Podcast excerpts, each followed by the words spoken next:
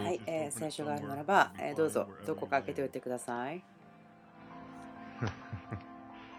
um, Well, we've had a we've had um a um I'm going to sit down. I haven't got much sleep last night. ああんまり昨日の夜眠れなかったのでちょっと座りたいと思うんですけども、えポールさんが言ってくださったんですけど、昨日の夜に大変な出来事がありましたなので、えちょっと我慢していただきたいと思います。今日は話したいことがたくさんあるし、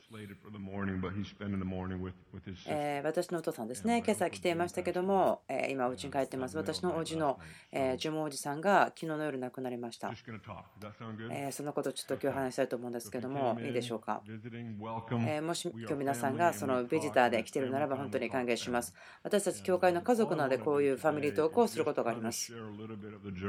え少し皆さんに私たちの旅を話したいと思うんですね。このベテルの教会として家族として歩んできた道がありますけども、そのような話を今日はしていきたい。その主が何を示しているかな？ということを話したいと思うんですね。今私たちがどこにいて、これからどこに行きます？というような、そんな話をしていきたいと思います。今日私はその私が心から分かち合いたいことがあるのでそのことを話したいと思っています。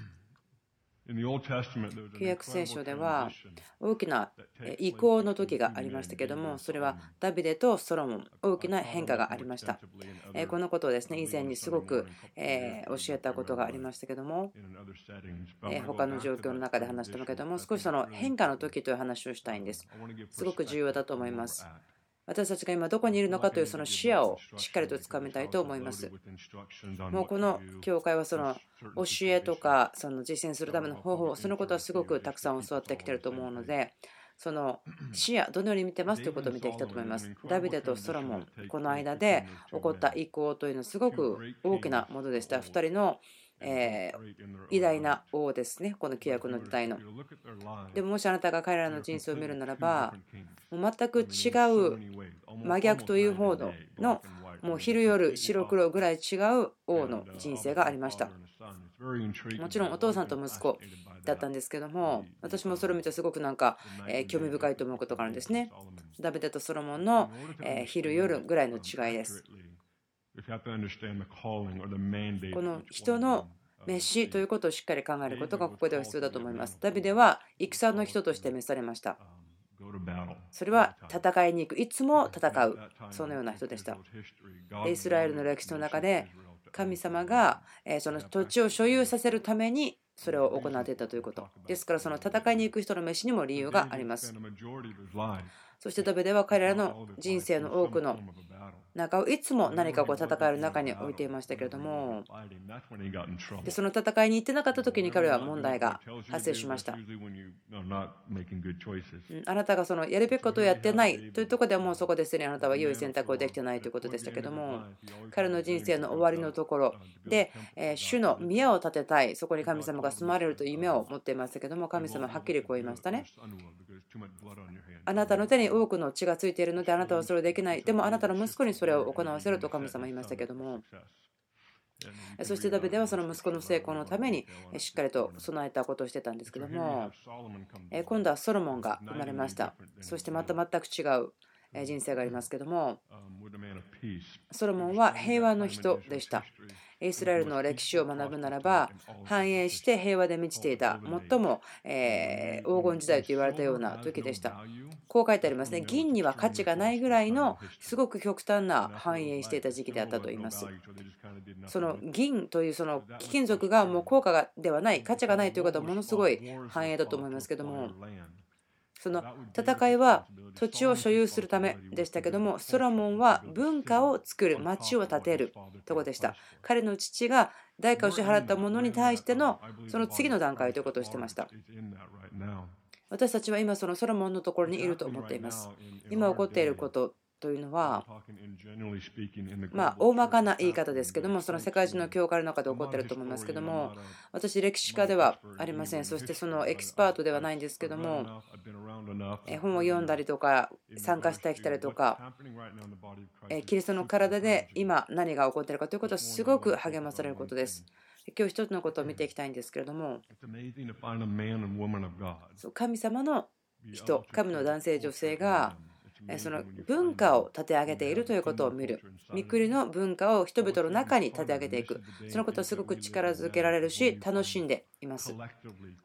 その一人だけではなくて、その共同、共にキリストの体が、そんな雰囲気ですね、人々が生きることができる雰囲気、文化、作っているということ。ソロモンの責任というのは、その土地の上に文化を作り、そして平和が繁栄がある。そのようなものを作ることでした。それは文化があるからできたことでした。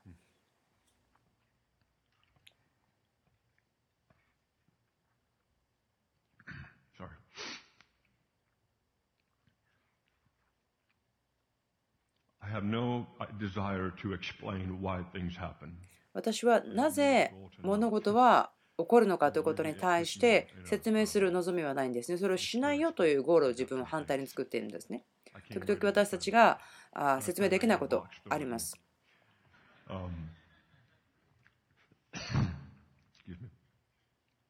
I don't want to attempt to explain why.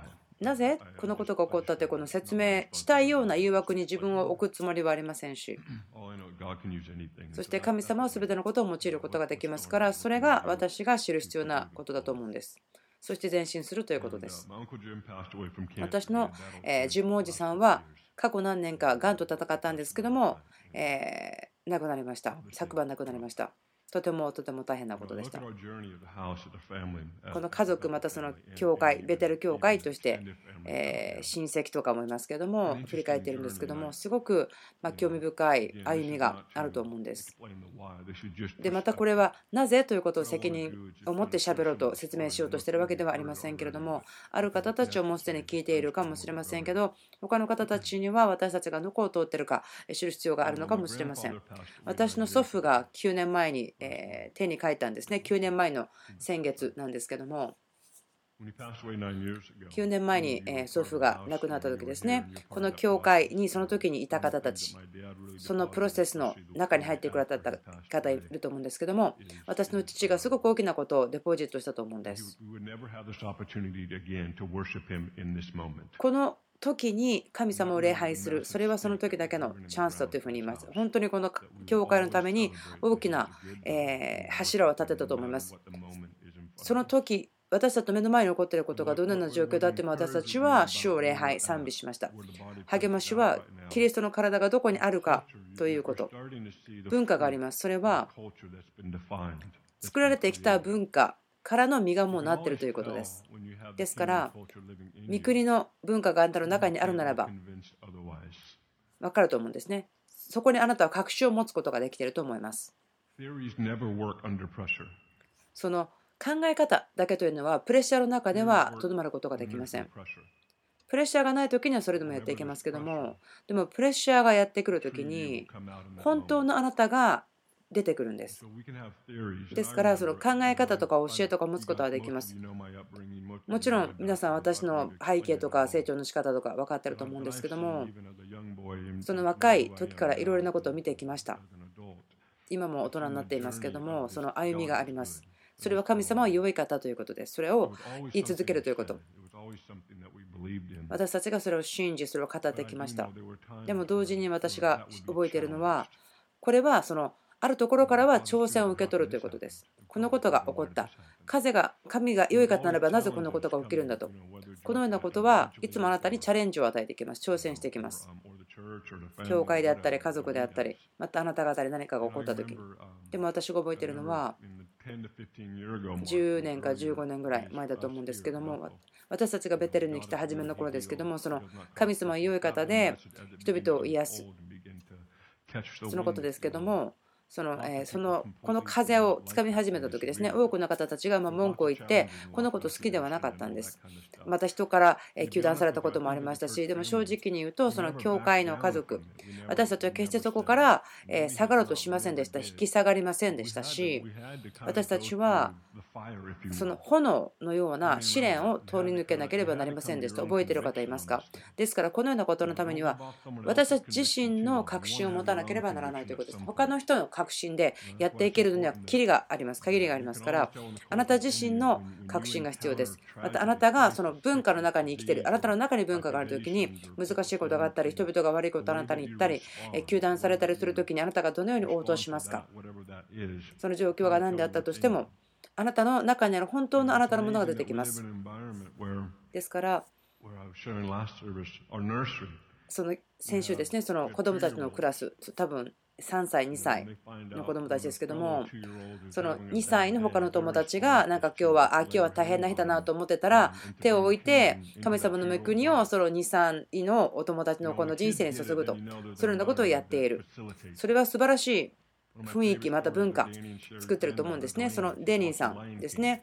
の孫さんが映画を見てた時にそのいい人と悪い人がいてその悪い人がいい人をこういじめてるとそれに対してノーと言ってこう良い人と悪い人の間に立とうとするんです。子供がそのように応答し始める。とそこに文化があるということが分かると思うんです。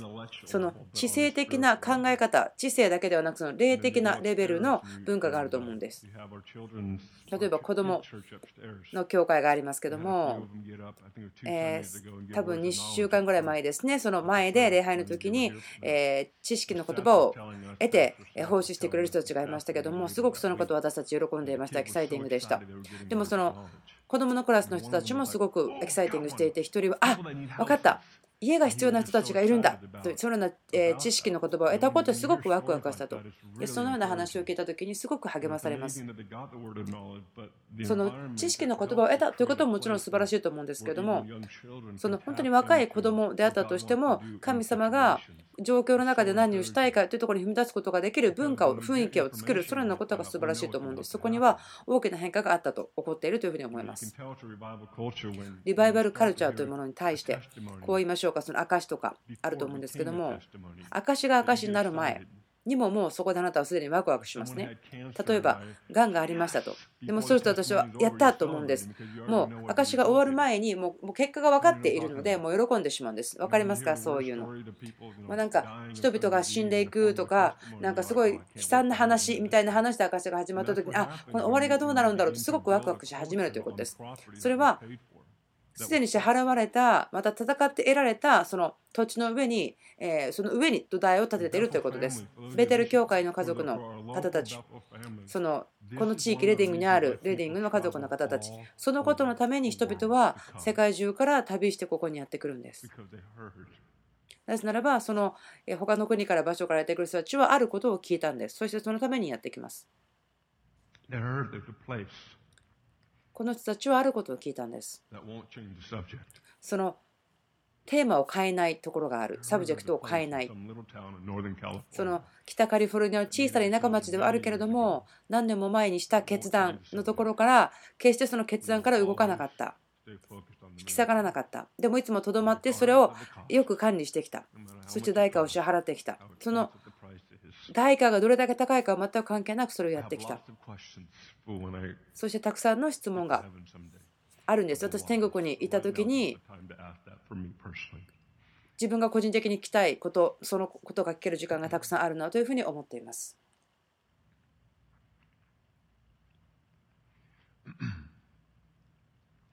You know, whenever there is, whenever there is a tragedy, その、え誰かが亡くなるとかすごく、え痛かったことがある時に私たちその悲しむことはすごく重要です。悲しむということまたその嘆くということですね。それはとても重要です。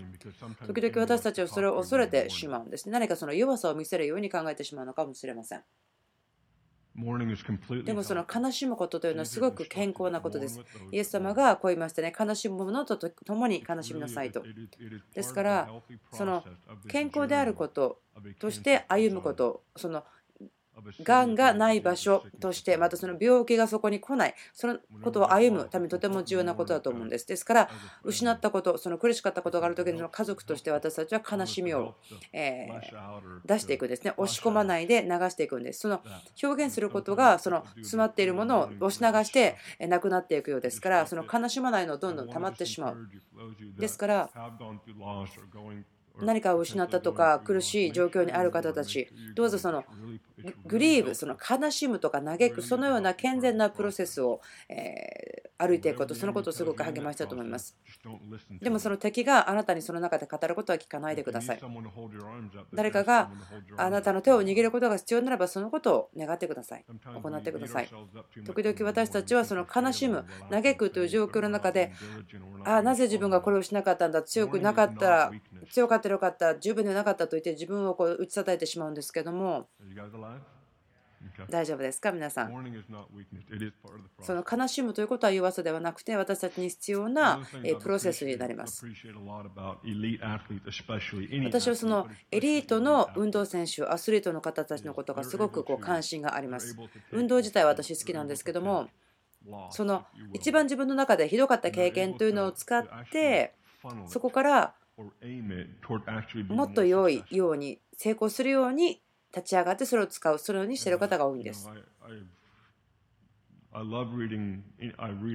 私はたくさんのスポーツのことをですね読んだり聞いたりしますけどもでもよく共通している点があるんです。特にその偉大なエリートの方たちですけども大体その最低でも一つはこれは最悪だったなと思うような経験がありながらもでもそのことをとってその人たちがこれによって私はもっと良くなりますよというふうに使うことができる。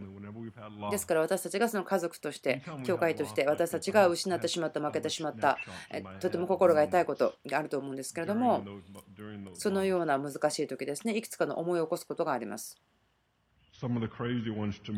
最もまあすごくおかしいなと思えるあの難しいなと思えるものですね。それはご主人が奥さんの、えメモリアルサービスをリードするんです。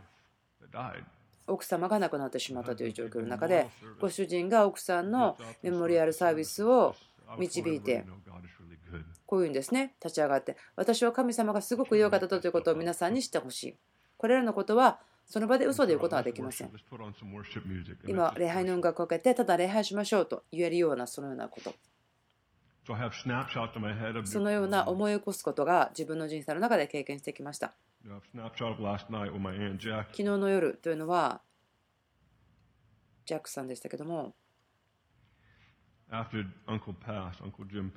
ジムおじさんが亡くなった後に、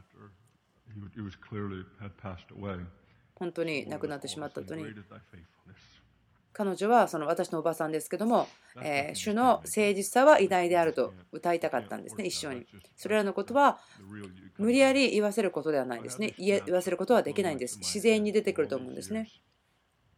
何年も何年もの間。覚えてることがありますけどもおじいさんが9年前に亡くなった時に次の日ですけども大体9時ぐらいに夜に亡くなったんですけども私たち25人32人ぐらいですねジョンソン系にはいたんですけども25人ぐらいの私たちがその時にですねその祖父の最後の週に私たち家にいたんですけども、まあ、その時から人数増えてますからもう32人以上いますけどもその時ですけども亡くなった次の日に32人ですねいくつか何人かは赤ちゃんだったんですけども集まって家族でそして礼拝しました。神を礼拝しました私たちの最悪の状況の中で神様を礼拝しました。多くの方たち聞いたことあると思うんですけども、私たちがしたことがあります。私たちは次の日に、まあ、祖母祖父が亡くなった9時間、10時間ぐらい後ですけども、家族として互いを見つめながらこう言ったんですね。私たちは決して諦めない。この戦いを決してやめない。病やがんに対しては私たちは決して諦めない。そう言いました。そのような状況の中で、そのような瞬間の時に、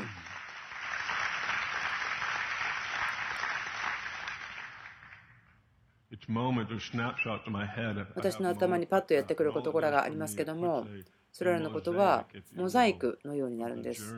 その道のりのモザイクのようなものです。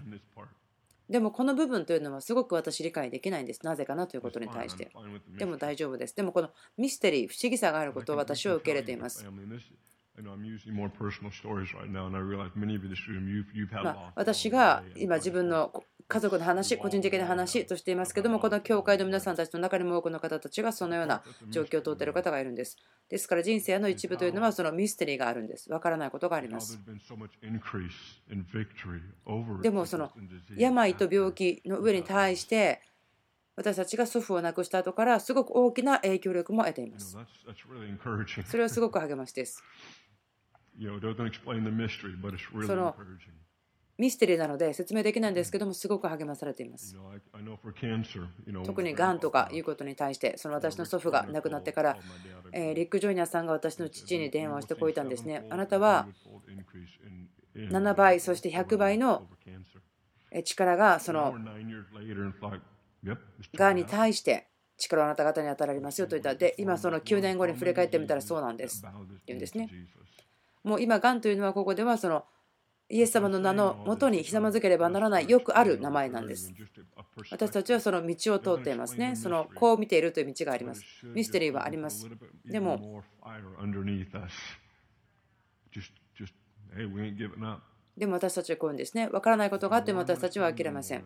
悲しむべき時には悲しみ、そしてそのような最悪の時にも礼拝し、そしてまた敵の面前に書いていて戦うんです。聖書がありましたら、えー民数記を開けてもらいたいんですけども、民数記の13ですね。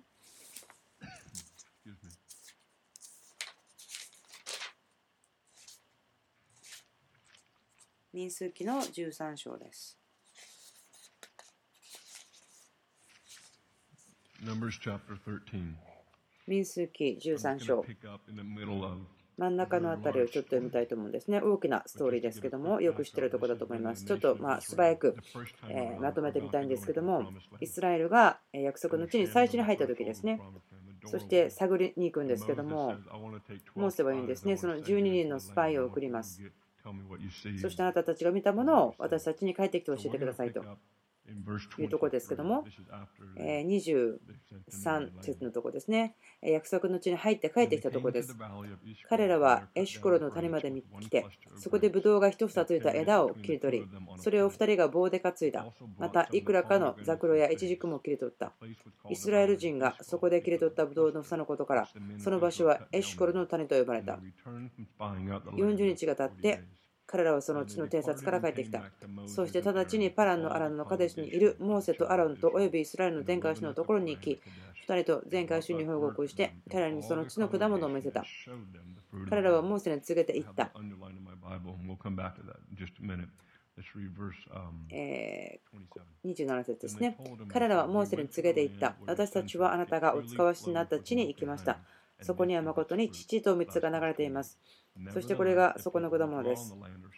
しかし、その地に住む民は力強く、その町々は城壁を持ち、非常に大きく、その上、私たちはアナクの子孫、このアナクの子孫というと巨人の人たちだったんですけども、大きな人たちを見ました。でここに12人のスパイの人たちがいました。そして送られていきました。そしてこの話をよくしてるんですけども、このような時ですね、いつもこの話に私帰ってくるんです。とても興味があるんですけども、モーセがその途中にスパイを送ります。そして、スパイの人たちは2つのことを持ってきます。果物とレポートを持って帰ってくるんです。実とレポートですね。実というのは何でしょうか？良いものですね。良いもの。レポートは何でしょうか？この場合は、土地は空いていない。もうすでに誰かが住んでいる。そして住んでいる人たちというのは、巨巨人によって、ジャイアントによって治められている。ということは、そのみんなスパイはですね同じものを見たんですけども、10人の人はこう続けてるんですね。でも、ヨシュアとカレブはそのこれをしましょうと信じた人たち。でも、後の10人の人たちは巨人が強すぎるからもうできないというんですね。みんな同じところで同じものを見たんです。バラバラに行ったのではありません。その12人の中の2人ですよね。数学の計算したらどうでしょうか。彼らが見たものを見て、で、実を取りに行ったんですね。なぜそのことが大事なんでしょうか？実を見たときに、他の土地から？他の土地の実を見たときに、それはいつもあなたがそこに行ってそれを取りたいですかというその招待状なんです。あなたがいつでも神様の良さ、証、またはその打ち破り聞いたときにそれは果物をあなたに見せられているようなものなんです。あなたの所有地に持ってこられたものなんですね。でそれがあなたの人生の中に起きてなかったとしてもあなたがそれを聞いたり読んだり嗅いだり味わったりどのようにしてあなたがやったとしてもそれは招待状です。インビテーションです。あなたが行きたければその土地に行けますよ。なぜそれが大きなことなんでしょうか？あなたが土地を所有しているならば、その土地の中にあるものをあなたはそれをあげたいだけあげることができます。そしてその実をいつでもあなたが取りたい時に取ることができます。私の隣の人が、え裏庭にオレンジの木があってで私がオレンジジュース飲みたいなとかあオレンジ食べたいなと思ってる時に私はいつかの選択があります。娘を夜中にそこに送って勝手に取っておいでというか。もちろん私ではなくて娘を送るんですけども。もちろん冗談です。もしくは自分がその隣の人の玄関に行ってノックしてこういうんですねすごく今オレンジが食べたい気分がするんですけどいただけますかと。でももしそのオレンジの木が自分の家に植えてあれば全然話は変わります。なぜならば自分がそれを欲しい時はただそこに行って掴むだけです。そしてその状況の中にもたらすんです。私家族のため近所の人とかのためにもそれを使うことができます私はすぐそこに掴んで使うことができます。ですからその実を見た時それはそれここから来たという土地をあなたは持っているということです。ですからその負けたというか失ったものがある時にその失った時のただ中にある時にそれを説明しようとする誘惑ではなくて私たちの視野をはっきりさせるべきだと思うんです。視野をはっきりしてください。その実とレポートはいつも同時に来るんです。その人々ですね。素晴らしい奇跡を見ますね。これだけ偉大なことが起こっていますよというんですけども、でもちょっと先に離れたら、全く反対なレポートを聞くんです。ですから私たちはいつも選択があります。いつでも選択をします。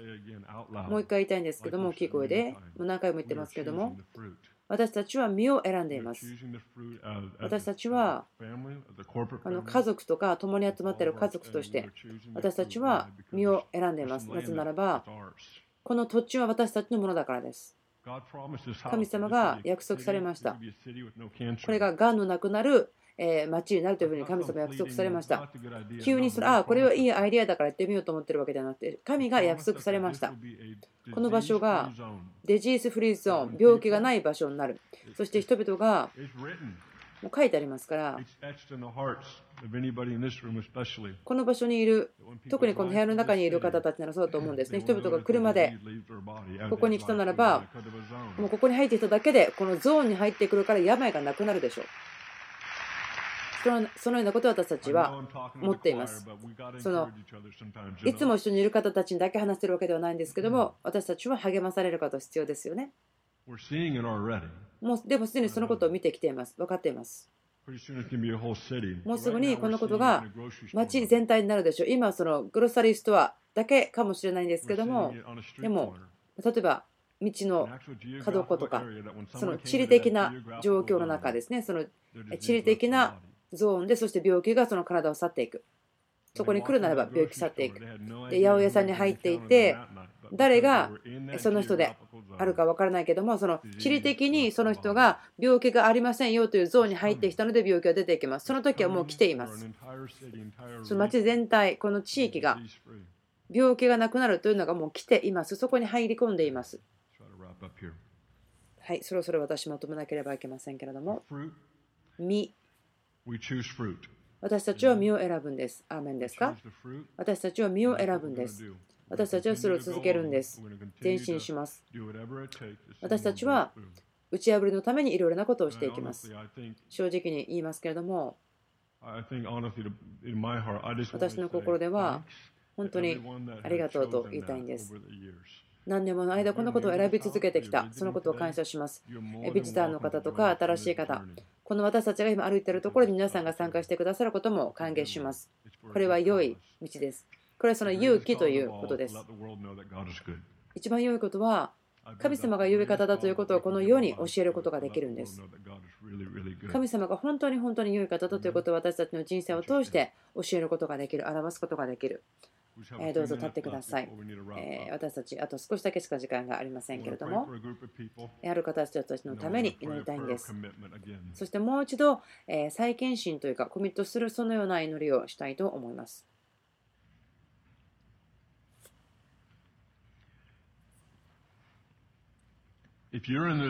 もしあなたがこの部屋にいて、そのあなたの家族とか友達とか、またあなたが自分が治らない病気というのを見てる持ってるならば、どうぞ手を挙げてください。そして他の人であっても、またあなたが個人的に自分ですというんであっても、どうぞ手を挙げてください。そして、え手を挙げている方の周りに行って、そして手を差し伸べて、そして祈りたいと思うんですけども。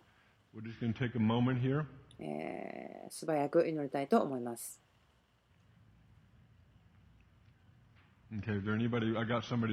はい、まだ、え手が上がっている方がいますけども、祈りのグループを作りましょう。え問題が何かということを聞いて、そしてその長い説明をしなくてもいいですから、そのはっきりと病気がこれですということを聞いてください。その状況を聞いてください。そしたら、そのことにために祈ってください。その力で行ってくださいということです。何分間かどうぞこの方この事柄のためにどうぞ祈ってください。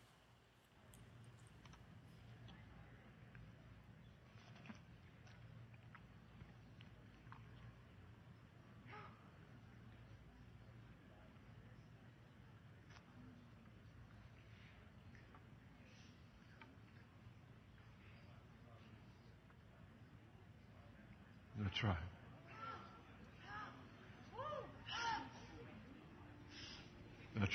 はい、そうですね。そうです。あの何分かぐらいで大丈夫ですよ。That's right. No longer have a place in their body. その体の中にこれ以上、その病は体の中にいてはならない。お父さん、私たち感謝してます。あなたの趣味はあなたが楽しむことは癒しです。あなたが楽しむべき、楽しんでいることは命をもたらすところです。オリジナルのデザインのところにその回復をしてくださることです。セレ様、あなたをますます歓迎します。イエス・キリストの皆によって私たちはこの病気にノーと言います。病気にノーと言います。癒しを今ここにいる方たちの上に解き放ちます。イエス・キリストの皆によって。その腫瘍が溶けてなくなることを命じます。がんの細胞がなくなること、そして治らないと言われている病気が今治る、そのことを宣言します。その癒しを今、イエス・キリストの皆によって解き放ちます。